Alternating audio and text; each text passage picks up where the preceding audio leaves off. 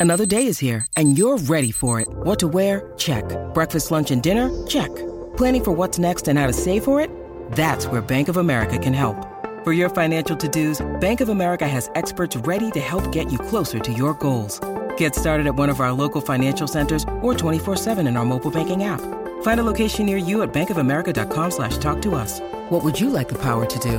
Mobile banking requires downloading the app and is only available for select devices. Message and data rates may apply. Bank of America and a member FDIC. The Manage Smarter Show is brought to you by SalesCred, the app that helps salespeople discover why they miss quota and what to do about it. Find out more at salescred.com. Welcome to the Manage Smarter podcast with hosts C. Lee Smith and Audrey Strong. We're glad you're here for discussions on new ways to manage smarter, hire, develop, and retain talent, improve results, and propel team performance to new heights.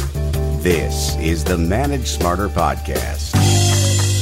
Lee, we are really lucky to have somebody who not only speaks our language in terms of sales and uh, success and language and messaging and all the things that we talk about, but somebody who actually sold insurance and has lived the life of a sales professional.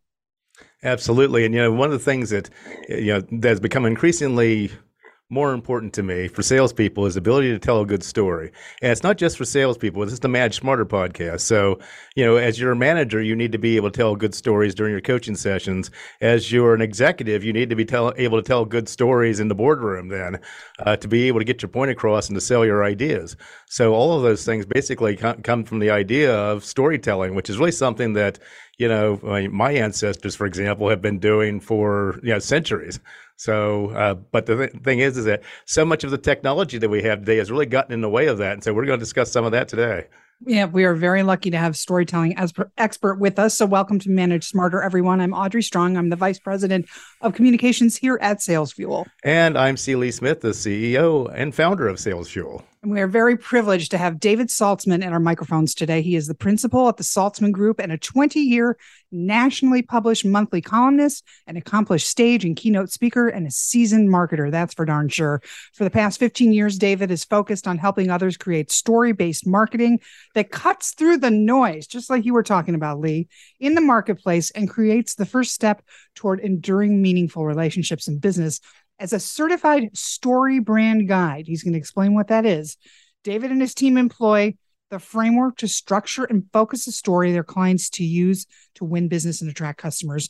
And David, um, I know you said you used to do sales and insurance. You know this space very well. What's the number one mistake we make in our messaging in making it more effective? We tell people how the sausage is made instead of just serving them really tasty sausage. Okay. Yeah, so what, what you're saying, yeah, what, what, you're saying is, is that we, we, we talk too much. Uh, we always talk too much. You know, I, I try to tell salespeople when I'm coaching them that that silent and listen have the same letters in them, but it, it's very hard. And um, you know, I it, I had a young fellow. I won't give away how many years I've been in the business, but it's been a lot. And I had a young fellow I was coaching a couple of weeks ago. Say, I was said, you're you're way too dependent on PowerPoint. You need to just be able to tell a story and ask questions and listen. And he said, Well, when you started selling, how many PowerPoint slides were in your deck? And I said, Oh, my dear, before I started selling, when I started We didn't selling, have PowerPoint. PowerPoint wasn't around, personal computers weren't around. He said, Oh my God, what did you use? And that's the problem today. The problem today is that salespeople, by and large, show up and throw up. And what most executives want is a conversation. But that conversation has to be structured properly. In other words, the story needs to be structured properly if you want to connect with your prospect and also the, with your clients. Let's just dive right in then. What what is the ideal structure for telling a good story? Well, you know, Story Brand, which is a book that was written by Don Miller, um, uh, you nicely mentioned that I'm a certified guide, um, is a great book and it talks about story theory. Now, if you go back 38,000 years ago, we were doing paintings on caves in Chauvet, France. And, you know, one might argue that we had icons then and we have emojis now, so we really haven't advanced too much. yeah. But the stories are still the key. The storyteller, as Steve Jobs said, is the most important person.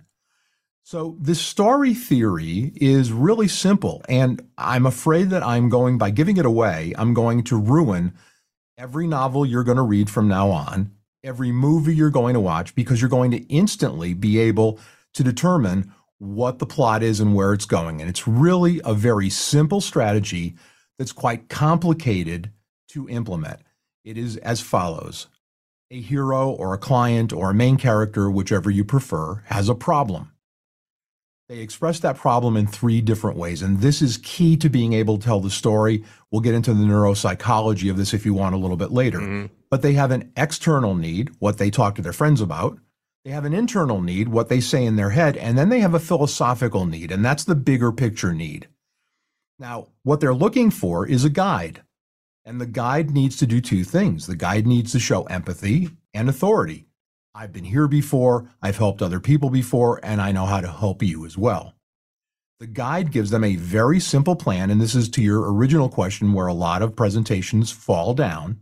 The plan should be three, four, no more than five steps. And the other place that most of these sales pitches fall down is a call to action. If you're writing, it's a primary call to action and a secondary call to action. You might say, yes, I want to go on a date, or no, I want to learn more, but those both need to be there. And then the storyteller paints the picture of what the future will look like if the main character follows their, their story and also says, here's what it's going to look like if you don't do this. So yeah, too many salespeople don't talk about consequences. We only talk about benefits. Right. And and consequences are why you got a seat in the room at the first place. Right. If the prospect didn't have a problem, you wouldn't be sitting there. They wouldn't be taking their time to engage with you. Now, the mistake that a lot of folks in sales make is that when they go into the meeting, they position themselves as the main character. And especially if you're speaking, as you know, Lee, and you know, Audrey, if you're speaking to a C suite person, they are the main character in their story, and it will always be thus. Because they have and big so egos. They they do have big egos, but they earn the right to be in the big chair and make the big decisions. So you need to position yourself as the salesperson very carefully as the guide. You need to be Yoda, not Luke Skywalker. And that's the basic framework of it.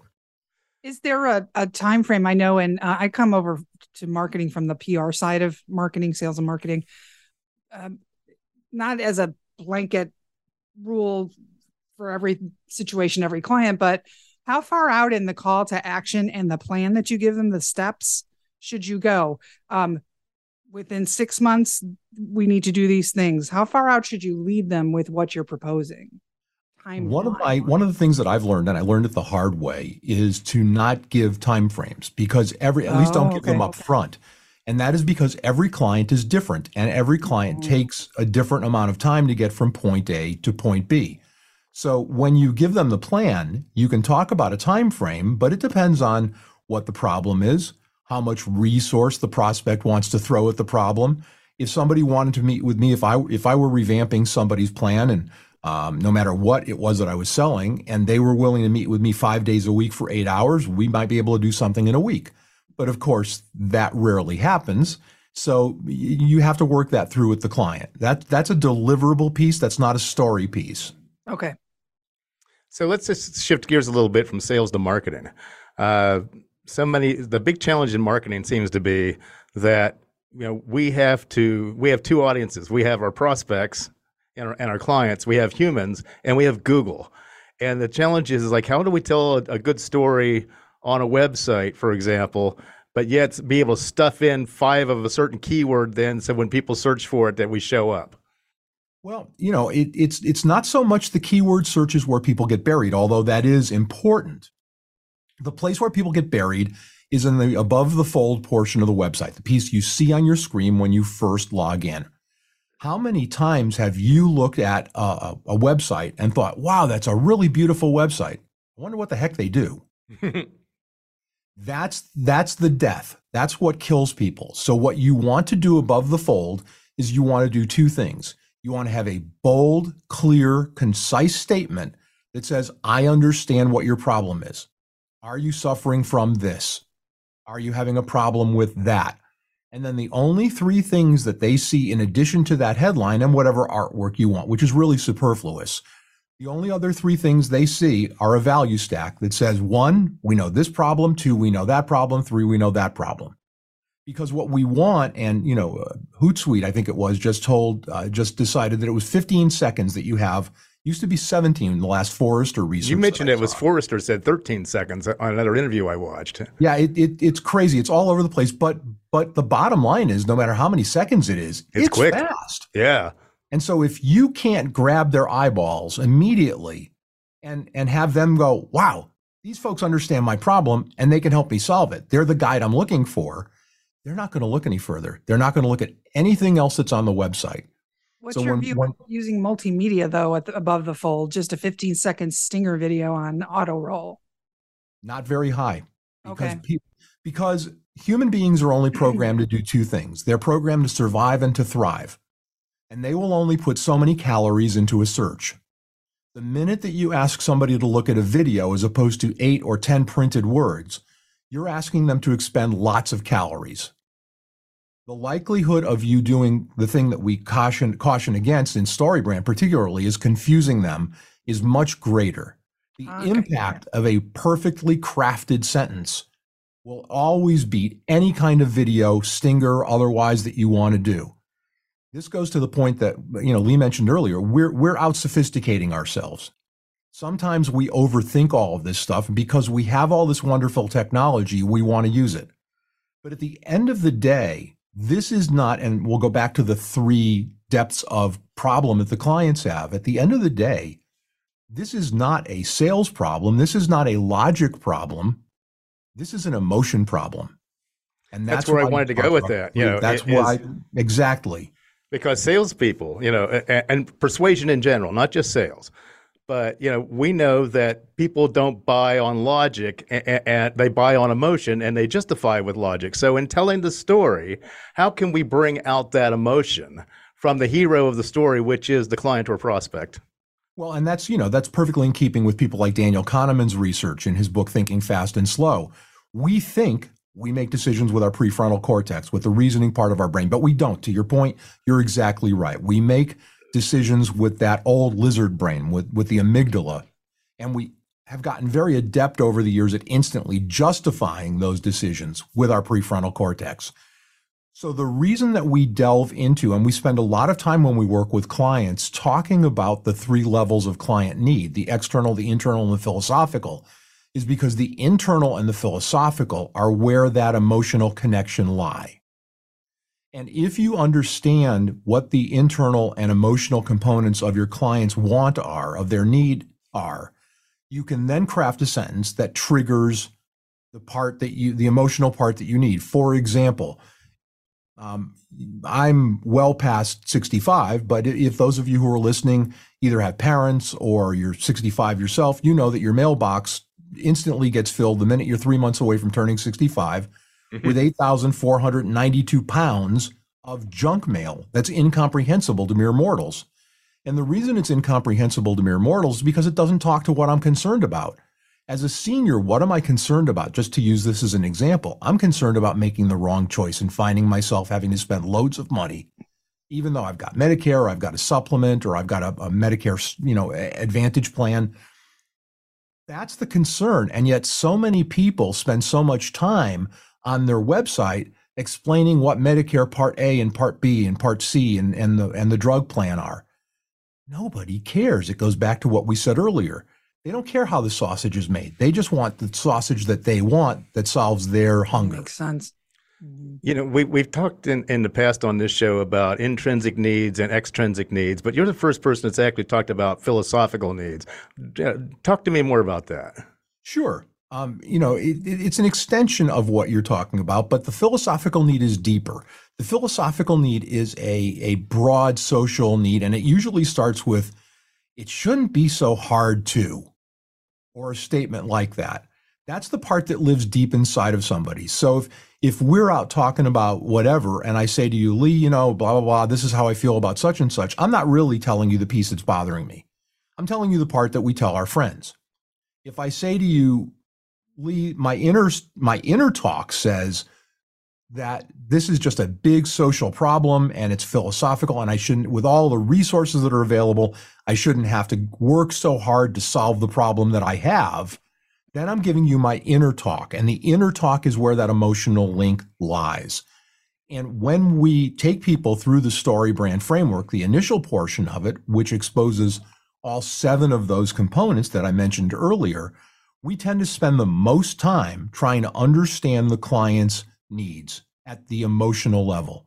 Because if you can be clear and write a headline on a website or in a brochure or any other kind of marketing that speaks to that internal need, you can trigger what you talked about earlier. You can trigger that old part of our brain and the instant recognition that this is the person that I want to help me do something about it.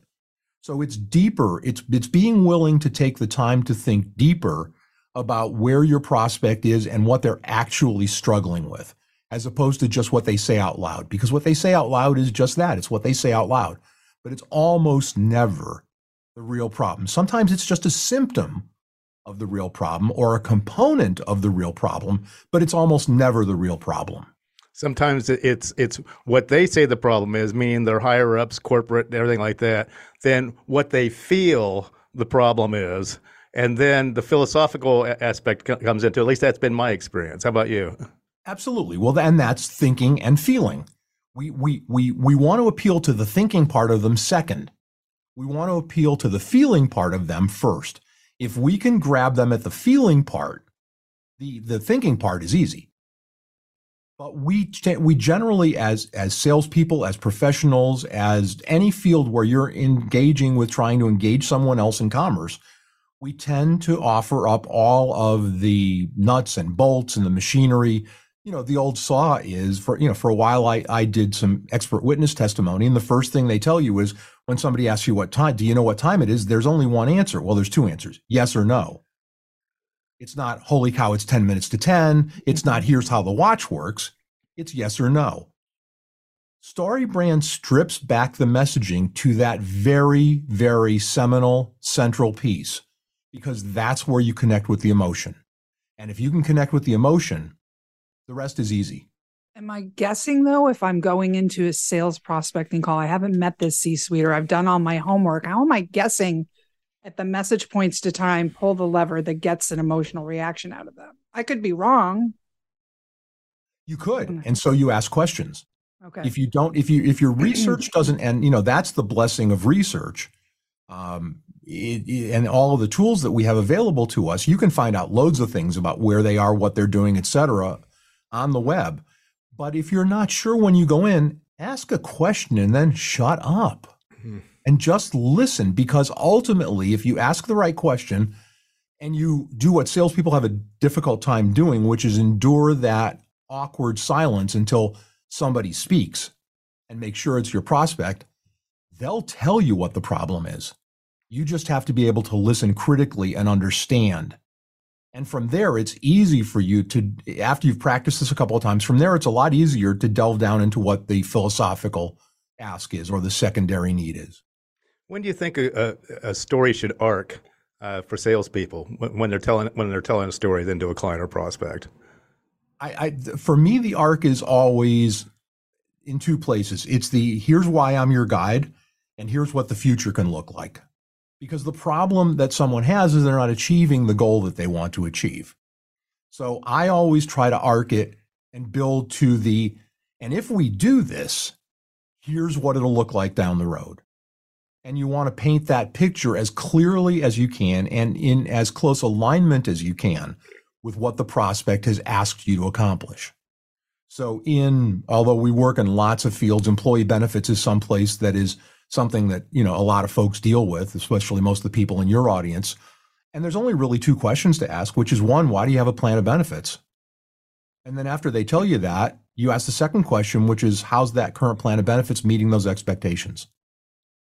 We outcomplicate ourselves. We confuse and then we lose. And I see that so often. I've, I've been training salespeople since 1981. And I see that so often that we we have all of this great information and all of these great solutions and we want to just dump it on a client. But what the client sees when you do that is you don't care about my problem. You care about selling your solution. Now, it may very well be that before you drive into the driveway and park in the parking lot, you know what the problem is, but that's not how the game needs to be played. Not if you want to be the guy, prospect, or client. Mm-hmm. I would say that what 90% of salespeople do it that way. And if you're the 10% that really blows their socks off and comes in with a whole different approach, they'll remember you. Even if they take some time to decide that you're the one. Well, yeah, that's why 90% of salespeople have skinny kids. Oh. I know you talked about it in one of the interviews I watched. You said, "Yeah, when you, your kids don't eat because you didn't make a sale, you I'll know what that for- feels like." The first 16 years of my career, I was straight commission sales. And then I went to the dark side and started working for some other folks. But How skinny were you back then? um, not- that that's not a fair question. So you And, guys, and oh, go ahead. Sorry. no, I was going to say, and, and so I won't ask you either. okay, I've never been skinny, so there you go. Well, I don't he was think- a football player, so to his credit. I, yeah, I, I'm just I'm just a recovering musician, so I, I but I don't think I was ever skinny either. I can't remember the day when it Oh, my was. God, that's. But that's Well- the problem. If you if you confuse, you lose, and that's that's a certainty, and that happens 100 percent of the time. So basically, what we work with clients is helping them unconfuse. So back on the marketing side, you guys got into a bit of a spirited conversation before we started rolling. I do want you to say in your in your questionnaire that you answered for us, David. You said remove clutter, unnecessary clutter from your messaging. And Lee piped up and said, "Yeah, but I I don't want to give too much away to my comp set and too much away to my prospects, but I want to give them enough to rope them in." Where's the line between what's considered clutter and not clutter? Anything that doesn't speak to your client's problem is clutter. Okay. I was talking to a go, Lee. prospect a couple of months ago, and Mhm. um, he's a friend, so I could be a little, you know, me. And he said, "Well, eh, you know, I know you don't have time to work with me right now, but if we were going to work together, where would you start?" And I said, "I'd start on your website." And he said, "Okay, what's wrong with my website?" And I said, "It's terrible." I said, "Well, okay, could you maybe tell me like which piece of it is terrible?" I said, "The whole thing." But I can't tell you which piece because I've never looked at your website. And he proceeded to rattle off, you know, what was on their homepage. And I said, you should be really proud of that stuff. But your client doesn't care about any of that stuff because it doesn't speak to solving their problem. It talks about how great you guys are, what great service your team gives, how you've been in the business forever and a day, and all of that kind of stuff. That belongs in a corporate brochure. Mail it out a week before the appointment. Mail a hard copy, snail mail, which nobody gets anymore, with a note that says, Hey, I want to focus on you during our meeting, but I thought you'd like to learn a little bit about us first. So get the origin story out of the way. Yeah, Yeah, well, because you wouldn't be, I always take the position that I wouldn't be sitting in the room if the prospect didn't think that I had a chance of being able to help them. Mhm. hmm They've Time is already so researched you for credibility right before they even called you. Absolutely. Yeah. Absolutely. And if they didn't, then they're probably not going to end up being a client anyway, because they're going to end up being a one year in a cloud of dust kind of client. And that's not how any of us make money. We make money through relationships that endure over time. hmm Mm-hmm. Well, your website is thesaltzmangroup.com. And um, we've got about a minute left. David, are you taking new clients? What's going on? We are taking new clients. We're Okay. interested in helping lots of folks. If you go to the saltzmangroup.com slash download, we've got a brand new piece called Eight Selling Story Secrets that you can download. Um, and it will give you information that you won't find in Don's book or pretty much any place else, but it sets the table for the kind of stuff that we do. We love taking people from A to B because it's such, in most cases, it's such a cataclysmic change. And we also sometimes work with their sales teams to help everybody be singing from the same hymnal. We StoryBrand starts with those seven pieces and then distills that those pieces down into a narrative and then distills it down one more time into what we call a one-liner. And the one-liner becomes the catechism for all of your marketing material. It's the touch point that everything springs from. And it's important that your entire team be using the same message. So, but we're definitely Audrey taking new clients and looking forward to helping lots of folks. You're also a fractional CMO, which I find fascinating. Would you talk a little bit more about that? Um, that started almost accidentally because I wasn't smart enough to know that in the first place. But I, I, I, I got my first few clients and we went through the story brand process, which is a finite process. It has a beginning and an end. And I said, okay, our engagement is over. It's been great working with you. And they said, well, wait, wait, no, wait, wait. I need somebody who can write copy. I need somebody who can help me, help advise me and blah. blah. I said, well, you need a chief marketing officer. And the answer I frequently got was, you know how much that costs? And I said, well, yeah, I, I do. And they said, we can't afford that. So we started talking about staying on for a certain number of hours a month. And we called it being a fractional CMO. They're fractional CFOs. That's not new. Mhm. And fractional CEOs. That's less usual, but it does exist. And so we kind of, we didn't coin the term, but we adopted the term fractional CMO. And so we stay on and continue to advise clients if that's what their need is on an ongoing basis. And those are usually 12 month engagements and they renew. That's fantastic. Well, they can engage with you that way if they'd like, right, David? So absolutely, we we can we can do we can start with a fractional CMO relationship from the beginning, which includes all of the base story brand stuff. That's our guidepost, or we can start with that and then see where we go from there. As you both know, one of the nice parts about running your own shop is you make up the rules as you go along. But it's about meeting each client where they are. The same as story brand. It's about finding out what each client needs and helping to deliver that. I wish I could say it was really complicated and there was some huge neurophysiology and sociology and all the other ologies involved, but it's really not. It's actually about reverting to being more straightforward, more simple, and more rudimentary. Well, this has That's, been great. I, I love the tips and we appreciate you being on the show. It's we've been looking forward to this for quite a mm-hmm. while, David. So thank you. Thanks for listening. If you enjoyed the show, please rate and recommend on iTunes, Overcast, or wherever you get your podcasts. You can also get more great information at salesfuel.com. This podcast is a part of the C Suite Radio Network. For more top business podcasts, visit c-suiteradio.com.